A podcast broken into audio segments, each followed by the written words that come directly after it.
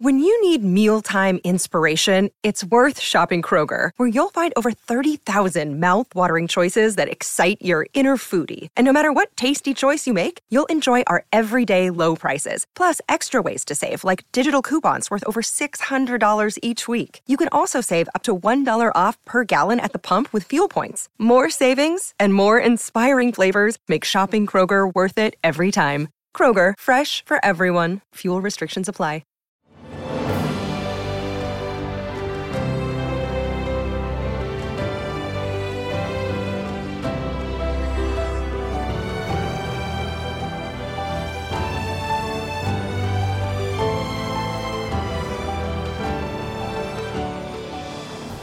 Welcome to the newest episode of Beyond the Fame with Jason Fraley. I'm your host, Jason Fraley, picking the brains of the top filmmakers, musicians, and artists of our time. Grammy winning country star Kathy Mattea comes to the Birchmere in Alexandria, Virginia on Friday night. I spoke with her about her biggest hits from 18 Wheels and a Dozen Roses to the tear jerking Where Have You Been? Hey, uh, Miss Mattea, thanks so much for joining us. My pleasure. Really glad to be with you this morning.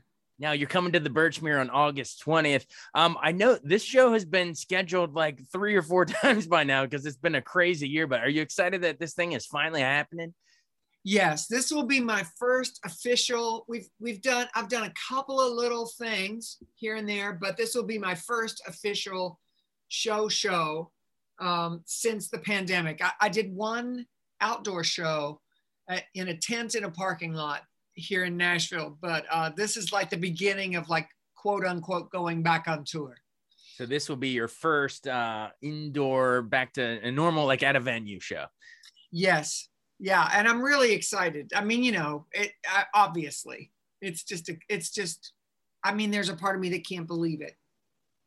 For sure, it's been long overdue. Um, well, whenever I have someone of your stature on uh, on the radio and this podcast, I'll put it on too. Um, I, I always want to know, you know, how you got started. So I know you grew up in West Virginia, but how did you first get into music? You know, like what music did you or your folks listen to growing up, or when did you when did you start actually saying, I'm going to pursue this thing?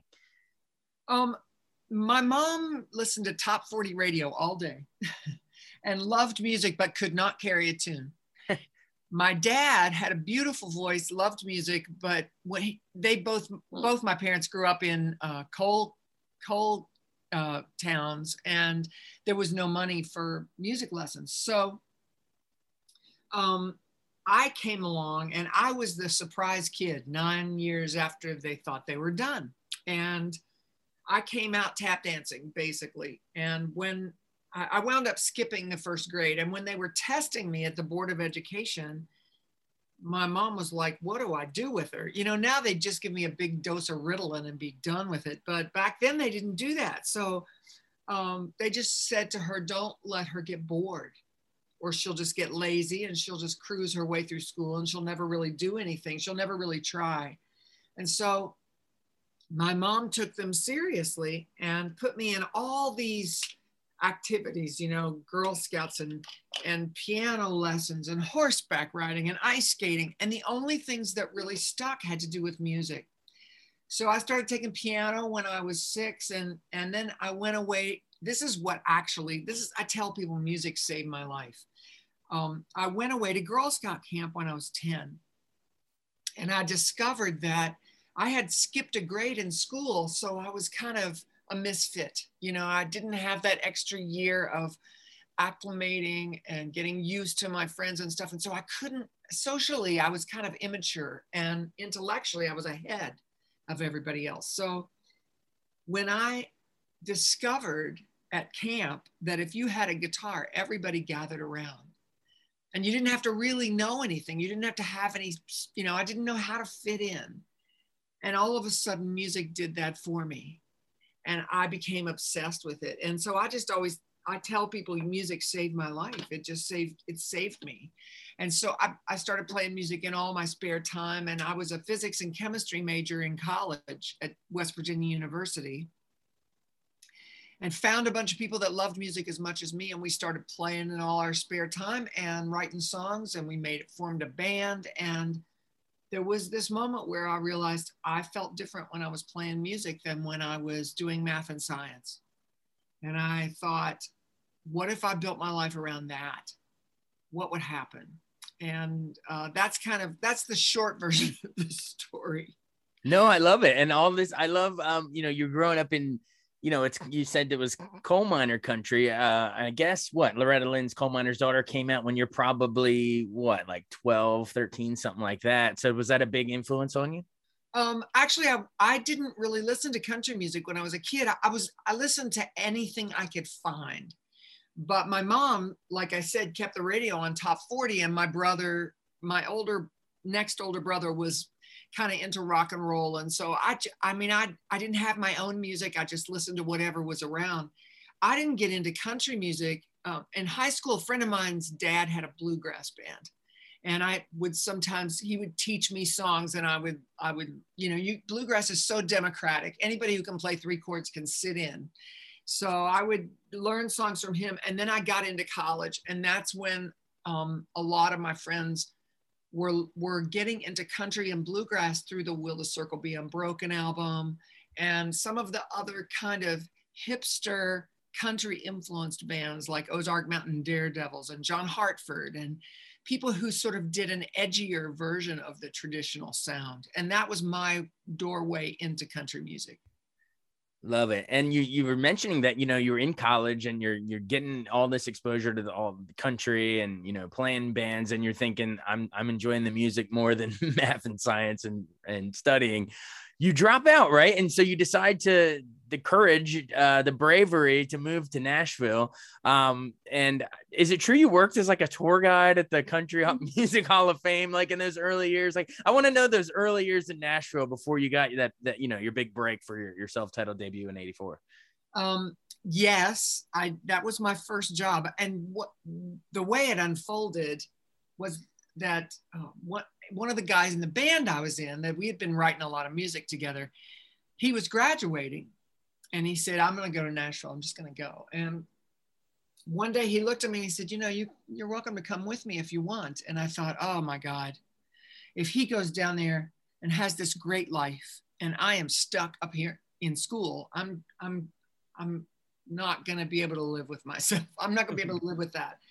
And so I just kind of, I realized one day that I was a year younger than everybody else in my class so I had a year to play with, and I could go and have an adventure and come back and be the same age as everybody else in my at my level in school. So I called my parents and excitedly told them I'd made this decision. And it, you know, they were just college for them was a was something that that was um, not readily available to everybody. And so for them, it was very important for me to do this. And I knew that if I didn't go with my friend, I would never go alone. It was just too scary.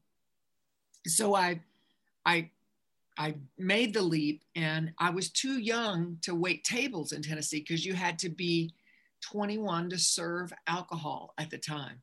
And I was 19 when I moved.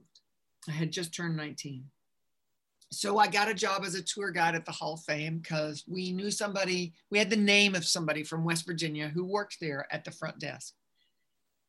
And it was a great job. I mean, I got a chance to learn the history of country music and just start getting, I mean, I, I would go play Jimmie Rodgers films on my on my lunch break. I would go down into the library and listen to interviews. I mean, it was just, it was a wonderful thing.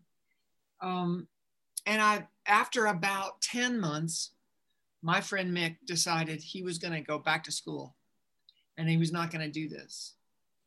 And so I had to decide whether I was going to stay in Nashville by myself or go home. And that was a pivotal moment for me in my life. And I just decided that, you know, I had kind of let him run the show because it was his idea. And I'd kind of just floated along on his coattails. And I decided, I, I took a month to make the decision about whether to stay or go home. And I finally decided that I could do I could do it for a year. I could go home after a year if I really, really applied myself. And so I just buckled down and ate, breathed, and slept music just for a solid year. I did nothing but practice and make contacts and I found a teacher and I started studying voice so that I'd know my instrument better. And it was it was a life changing year, for sure. Wow, isn't that funny? It was your friend. It was his idea to go there in the first place, and then he leaves and heads back first, and you stay there. And what was supposed to be, you know, like um, mid college gap year turns into a whole career for you. But that's because you, I love that, that you were in the library watching Jimmie Rodgers films and, you know, you were putting in your, what is it, your 10,000 hours or whatever, just doing, doing that. So, so all that hard work, you're, you're, you're learning the craft, you're learning the history of it, you're making your contacts. How did that big break uh, for the, your, your debut album in 84, how did that actually come about with uh, Mercury? There were a couple of things that happened that were pivotal. Um, I had decided that I, I, I wasn't gonna, uh, I was just looking to, I was just, I always tell young people, just keep turning over rocks. You just don't know, you know, you don't know where your break's gonna come from. And what wound up happening for me was um, I walked into a publishing company with a friend. friend of mine was a journalist and he was writing an article and he was co-writing it with this guy who worked at this publishing company and so we go, we're going to go hear music or something. And we stop by on the way out, on the way uh, to dinner that night. And um, and so we we walk into the publishing company and we we I know that this company is not they're closed you know they've kind of got their family of people and I've been like pe- told by people don't even go in there they're not really open to writers and singers from outside so we walk in, and my friend is talking to this guy, and he just casually says, You know, Kathy's a really good singer if you're ever looking for a female demo singer. And I, I immediately thought, Here it comes. Here comes the rejection. You know, we've got our people and we're not looking. But to my surprise, the guy looks up and says, well, you know, it's funny. We are kind of looking for a female demo singer. Our female singer just moved to California. So we've been kind of looking for somebody. And he said, You know, you might want to just drop a, a tape by next week. And I said, I just happen to have one here in my purse because I had one all the time. It was one of the unspoken rules. And I left it with him. And the next, he said, You have to be able to sing lots of different styles and you have to be fast. And I very quietly said, I can do that because I had been working very hard on that very thing. Sure. And so the next on Monday, this was a Friday afternoon. On Monday, my friend went back to sort of, you know, catch up on the collaboration on the article they were writing. And he said, Did you listen to that tape? He said, No. He said, Well, put it in right now. And the story that came back to me was that after halfway through the first song, he hit the stop button and said, If you know anyone else who sings like this, I want you to send them to me right now. and my phone rang that afternoon. And it was a guy from this pub, it was that guy from the publishing company. And I started singing demos there ne- the next week and sang there for until until my records started taking off. I got my record deal because people started hearing my voice circulate around the record companies on these tapes and asking who I was. And it was just a chance meeting. It was just a chance that I happened to walk into the right building at the right time. But I will say that I thought I had my big break two or three times before it really happened. So you just you just have to be tenacious, you know. You just have to kind of keep keep turning over rocks and keep trying and and um, you know until my year was up, I was not going to leave. I was going to give myself a solid year to uh, to you know make it the center of my life, and then I would decide. And this happened before that year was up. I love it. Keep turning over rocks. That's the that's great advice. So you have that debut, self-titled debut album, '84. You know, and then then you're off to the races. From My Heart in '85, Walk the Way the Wind Blows in '86, and then of course in 1987 untasted honey um, i think is when you really really start to blow up. I mean that's when you had your you know your first two number one hits going gone and and then one i love 18 wheels and a dozen roses. Remembers of, of recording uh, those two um, number one hits? That i mean that's life changing stuff. Oh it was it was really something. Um, Yeah, I was working with Allen Reynolds, who's a legendary producer now. He's best known now for producing Garth Brooks, but this was before Garth came along. Who's that? I've never heard of him. yeah. And Allen at the time was kind of a he was a mysterious and legendary guy. He he didn't make the scene. He was just quietly doing great music. He he produced early Don Williams records. He produced all the Crystal Gayle records and lots of other stuff. And he was just he a friend called him the guru. And uh, I would go spend before I had a hit, I would just, I lived a block from his studio on Music Row. So I'd just go over in the afternoons and we'd sit and listen to music and talk about records. And um, he just, he looked at me over and over and over again and he said, Kathy, it's the song. It's the song. He said, if you find a great song and you sing it honestly and you frame it well, it will not exist in any moment in time. It will be timeless. It will live forever.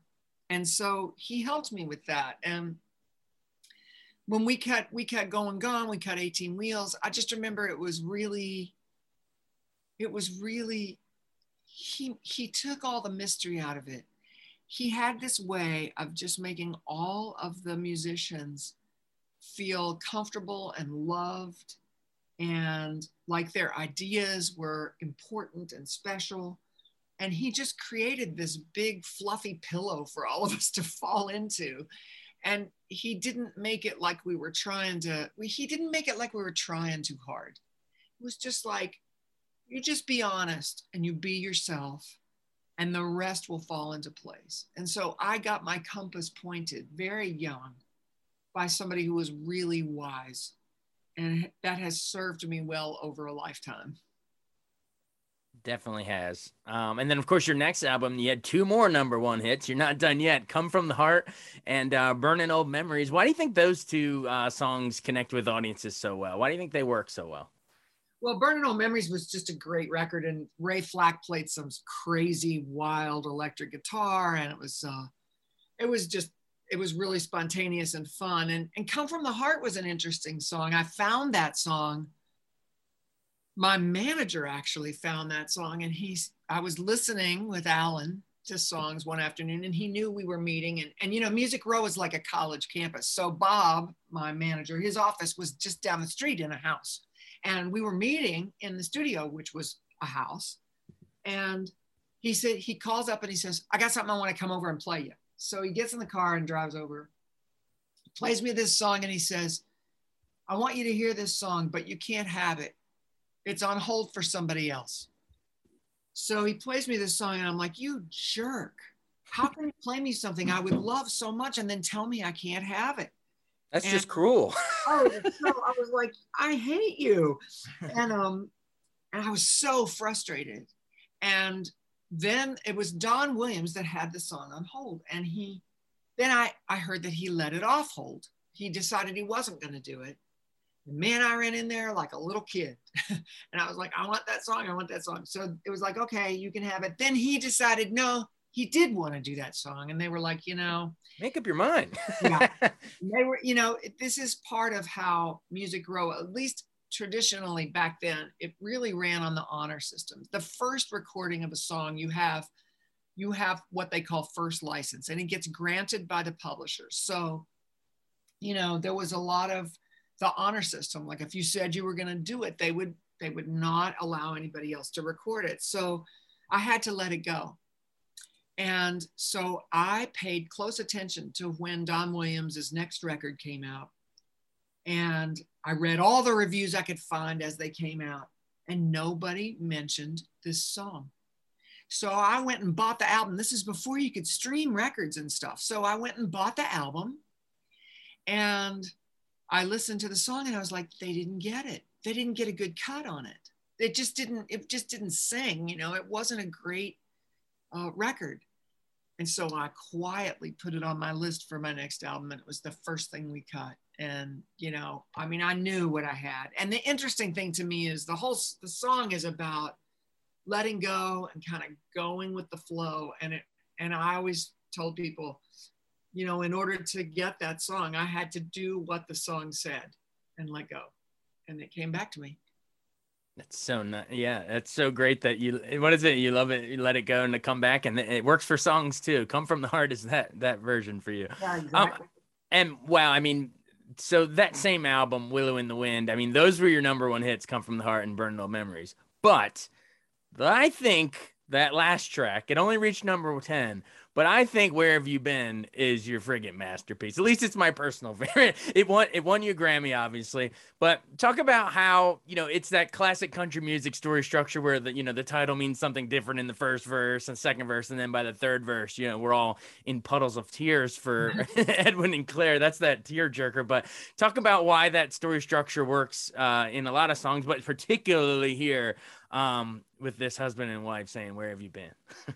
well, that song, well, first of all, my husband wrote that song. Jon Vezner. Yes. He co wrote it with our friend Don Henry, and it's a true story about the last thing his grandmother ever said. Oh my God. I didn't know it was true.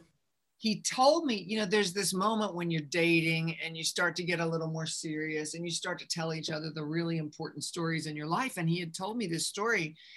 And when he did, he burst into tears. Well, we were having a, a, little party for all the people who played and the writers on Going Gone, which was my first number one. And at the end of that party, um, it was just a little party at the studio. Now they put signs out on Music Row and they have these big gatherings and celebrations. But back then it was just a very low key thing. It was like, hey, we did good. So at the end of the the gathering, Jon said, hey, I want to play you guys something just as everybody was kind of dissipating.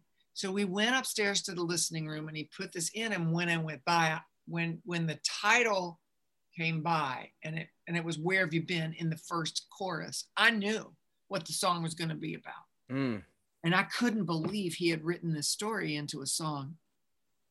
And you know, it, it was it was obviously very i've just felt really vulnerable for him. And allen was like this is really good but it's so sad. I don't know jon. I don't know. And so we we kind of kept it to the side. And in the meantime this is what i love about nashville. Over time over the course of the next few months every publisher in nashville we started to hear stories that basically every publisher in Nashville had a copy of this song on their desk. And we kept hearing stories about people walking in and saying, you know, I walked into such and such publisher and they said, look, we I don't have anything to do with this song, but you've got to hear this song. And they they would they would play it for the person. And this is one of the things about Nashville is that that people champion songs. It's like more about um, the support of, of great artistry underneath any financial gain. And this is part of the, what's just beautiful about it. If somebody writes something great, everybody tells everybody about it. So this was going on. And Jon kept telling me about playing it for people and, you know, their, the reaction they would have. And I just kept thinking, this is too, this is too sad. This is too sad. And so we're at the Bluebird Cafe one night, and uh, there's a showcase for songwriters. And my husband is on the bill, and he plays the song as part of his set that night. And I watched the room go crazy. There were audible sobs all over the room. People were losing it. People in the audience that night were just losing it. And I thought, oh my God, it doesn't matter if this is sad. This song needs to be heard. This song is amazing and it needs to be heard. And suddenly I just, I could see it beyond my, um, I was also kind of protective of him and afraid that if I did it and it, you know, it was, it was too much for people that it, it would not be good for either one of us. And I just suddenly, had a very clear vision. I was like, this song needs to be heard and I'm going to do it. And I went back to Allen and I just said, we need to do it. We need to do this song. And interestingly enough, as a little side note, there was another songwriter on the bill that night at the Bluebird, and it was Garth Brooks. Wow. And he had been turned down by every record company in town, but there was a guy from Capitol Records there that night, and his name is Lynn Shults, and he signed him from that show. So it was quite a memorable night at the Bluebird. A pivotal um, night in country music history for more reasons than one, man. Wow.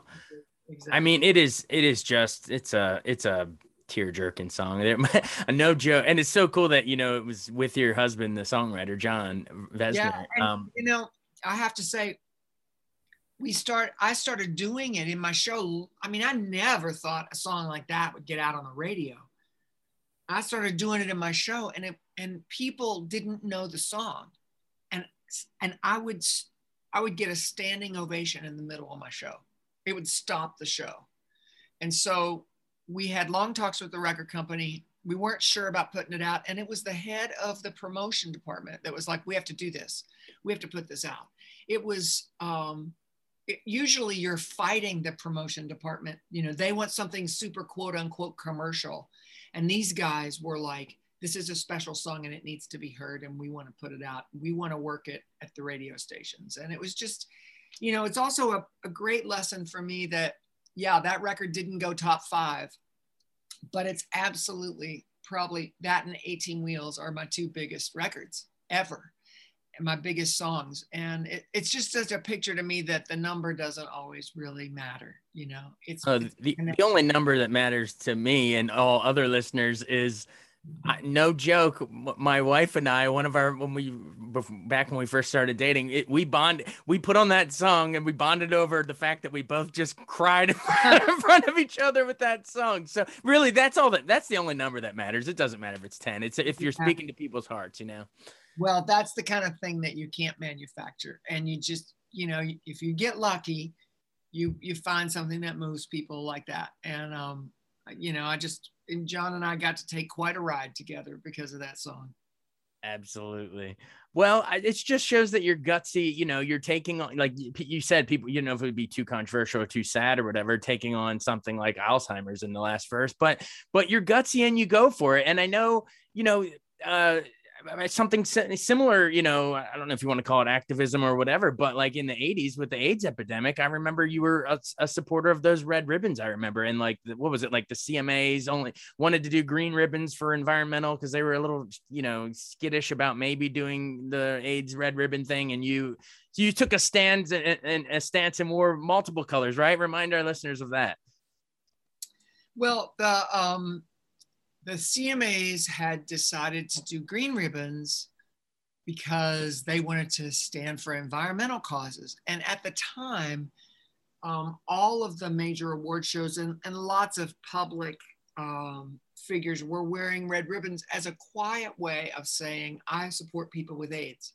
And because it was very controversial back then, it's hard to remember now, but it was a really um, polarizing disease when it came out. There were lots of, you know, there was just lots and lots of chatter about it. And um, I started to lose friends was what happened. Um, and I, I had, you know, I lost, I don't know, three or four people in my life. And I, and I just walked into my manager and I was just like, you know, I just feel like I need to do something. I need to do something. And so I had been doing somehow I, it came out in the newspaper the week before the CMAs that I had been supportive of people with AIDS. And somebody in the TV column kind of challenged me. And she said, you know, if let's hope that if I, I was not nominated for anything that year, she said, let's hope if she gets a microphone in her hand, she says something because the country music community, the people watching will not know what the red ribbon means. So I was publicly challenged to speak. And I didn't make a decision until right before I walked out. And I just kind of went off by myself backstage at the Opry House and I I searched my heart and I was like, well, I think I need to say something. And I didn't want to grandstand and um, actually, I had we had called the CMA and said, you know, we're in this position. We don't want to grandstand. but we've been publicly challenged. Do you want to script something? Do you want, you know, to work with us about this? And we got no response. So in that moment, I was sort of on my own. And I just thought, okay, I need to quietly say something. And I tried to make, I've never been able to watch that video back, by the way. I've never seen it. Uh, it was just too, too emotional for me. But in that moment, the interesting thing, Jason, is that I searched my heart. I did that. And for weeks afterwards, I would be doing different events and people would pull me aside and start telling me stories. Wow. And it started the next morning uh, with a big, they, they, do these big junkets where all the big morning shows from around the country for the CMAs come to Nashville, set up a remote in one big room, and then they take the stars through, and you get to be on all the morning shows on all the big radio stations, and they get to parade a bunch of people through their, you know, their CMA week coverage. So it works out great for everybody. So I was, I walked in that room, and this guy came across the room, and he was a big DJ in a major southern city, very conservative area. And he gets up, walks across the room, and he says, You're my hero. I was like, What? And he said, Look, and he tells me this story about his childhood best friend who died of AIDS, who came to him and said, Look, I'm gay. You never knew it. I have AIDS. Get over it. and he basically walked him through the last year and a half of his life. And he said, It changed my life forever. And wow. he said, Thank you for speaking up. Um, an older guy at, at the Nashville Network pulled me aside and said, Thanks for speaking out. And I was, I looked at him and he said, My son has AIDS. I walked into another radio station. A very well known DJ, beloved, said, Nobody knows it, but I have AIDS. Wow. And I realized there were all of these people who had been touched by AIDS, but couldn't talk about it because they didn't know who was cool to talk to and who wasn't. And I thought maybe that's just, maybe that was my contribution, you know, was just sort of opening something up to say, can we just can we can we come with compassion first? And then you know and, and have compassion for each other's humanity and struggle. And then the rest of it is all secondary. And um, i don't know i just felt like i got a big lesson from doing that and it came again from just following my heart you know following my gut well I commend you for the courage of doing that at that time. Yeah, like you said, it's hard to nowadays, you know, things have moved at warp speed on that on that front of LGBT stuff. But man, it's if you put yourself back in that, you know, late 80s era, I mean, it was very like taboo to talk about it. So commend you for that. And then of course you mentioned Garth. He comes out with that line and we shall be free a couple years later. And then yeah. you know, Hollywood does Philadelphia, Tom Hanks and Denzel, Broadway does Rent, and now we're then we're off to the races. But you were you were really on the early part of that. So so thank you for for doing that. Was there was there any um you know, on the flip side, was there any like, you know, I don't want to say Dixie Chick style backlash, but do you know what I mean? Like, were there deep South conservative country listeners that that pushed back on that, or or did you, you know, that positive feedback of people coming up and saying thank you for speaking? Did that sort of outweigh that for you?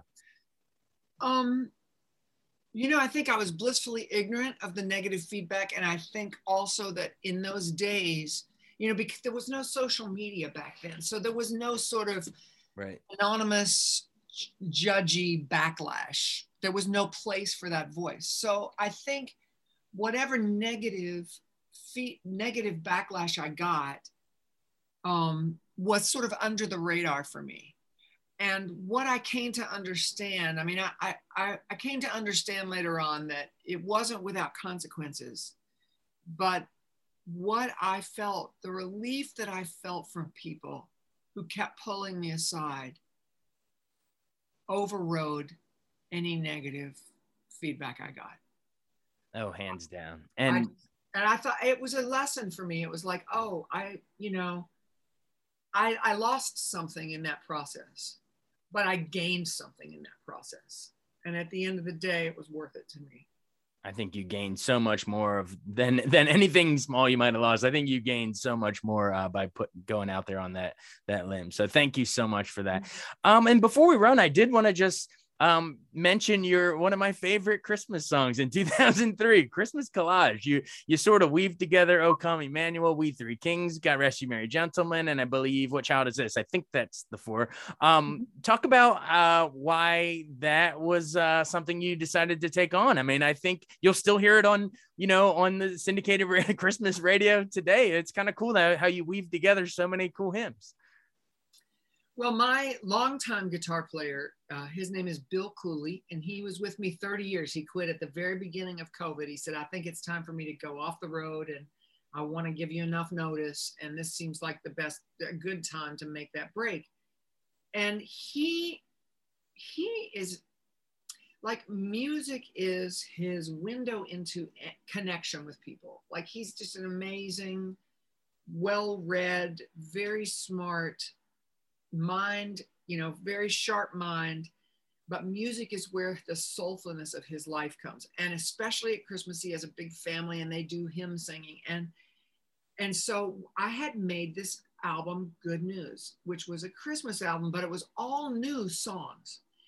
It was songs that that people weren't familiar with. And when we went, it wound up winning a Grammy and when we took it on the road, Bill came to me and he said, Kathy, these songs are so much fun to play, but we cannot do a Christmas show and not do something that people are familiar with. I mean, they, they really, they need that at Christmas.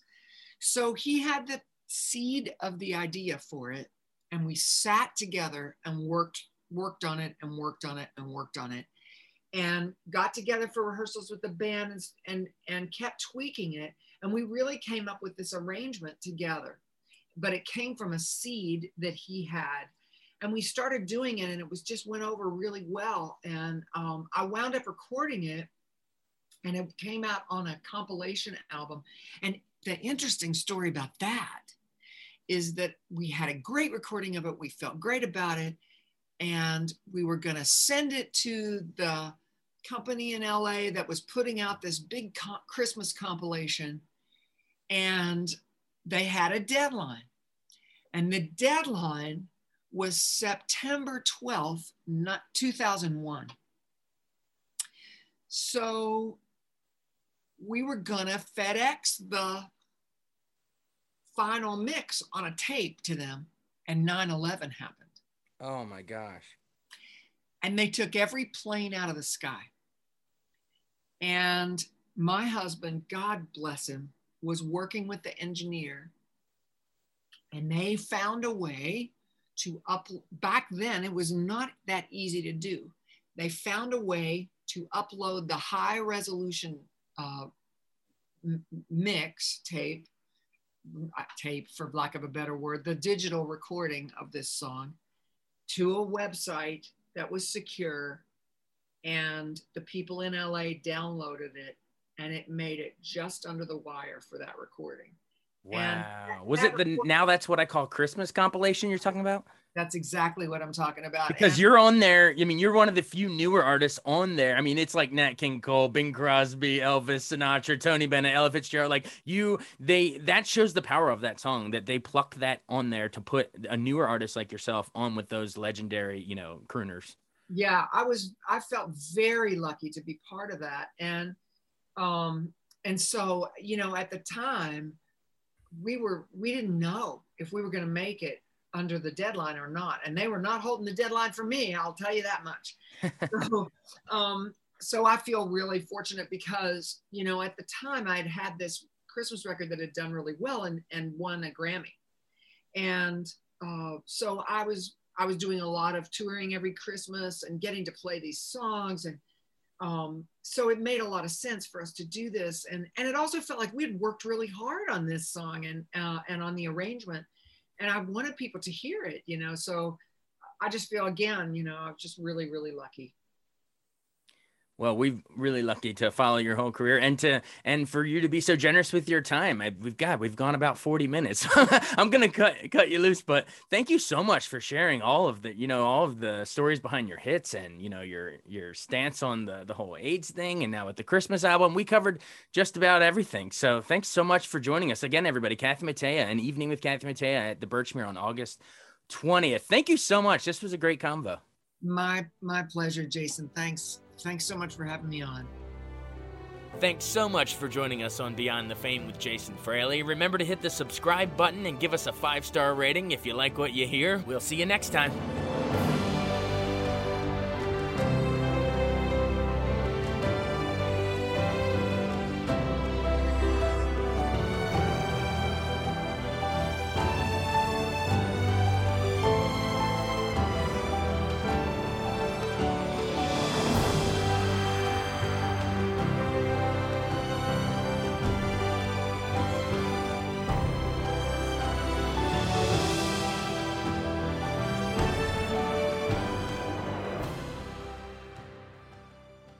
Wanted to take a second to tell you about an app I really enjoy. Living in the DC area is great, and Podcast DC gathers all of the local shows that I like all in one local app health, sports, local news, politics, and so much more. Podcast DC is the new local app with hundreds of DC area podcasts to choose from. I can earn exciting rewards just for listening and share the podcasts I love instantly. Available in the App Store or in Google Play, listen local with Podcast DC.